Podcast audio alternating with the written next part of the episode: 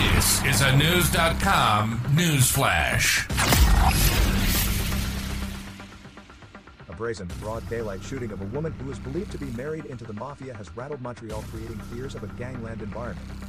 The victim has been identified as 39 year old Claudia Iacono, the owner of the Salon de Ville Coiffure Spa. She was shot multiple times in her car while parked in a lot in the Côte des Neiges Notre Dame de Grace borough on Tuesday. Montreal's police chief Fady Dagher spoke to reporters on Wednesday after attending a meet and greet with members of the public. He shared his concerns that this would be the first time in Montreal history that a female had been targeted during a gang rivalry. At this time, investigators are examining a few possible theories concerning the killing. Antonio Gallo, the husband of the victim, has ties to organized crime through his father Moreno Gallo. The elder Gallo was assassinated in an Acapulco restaurant in November 2013.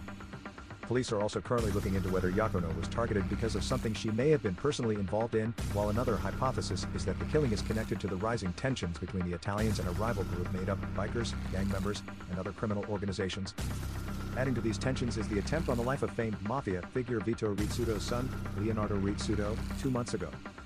Antonio Nicaso, an author and mafia expert who has covered police investigations and organized crime extensively, feels different. He noted that it is not unheard of for retribution to be brought against family members in mafia circles.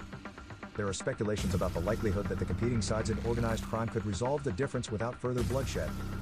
But Montreal based journalist Daniel Renaud believes that it would be very difficult for both sides to make peace, via CTV News, Montreal. At this time, the motive of the killing is unknown, but numerous fires in restaurants and cafes have been sharp reminders of the current atmosphere in Montreal and hint that justice may be a long time in coming. Authorities are looking to the public to come forward with any information they may have on the incident.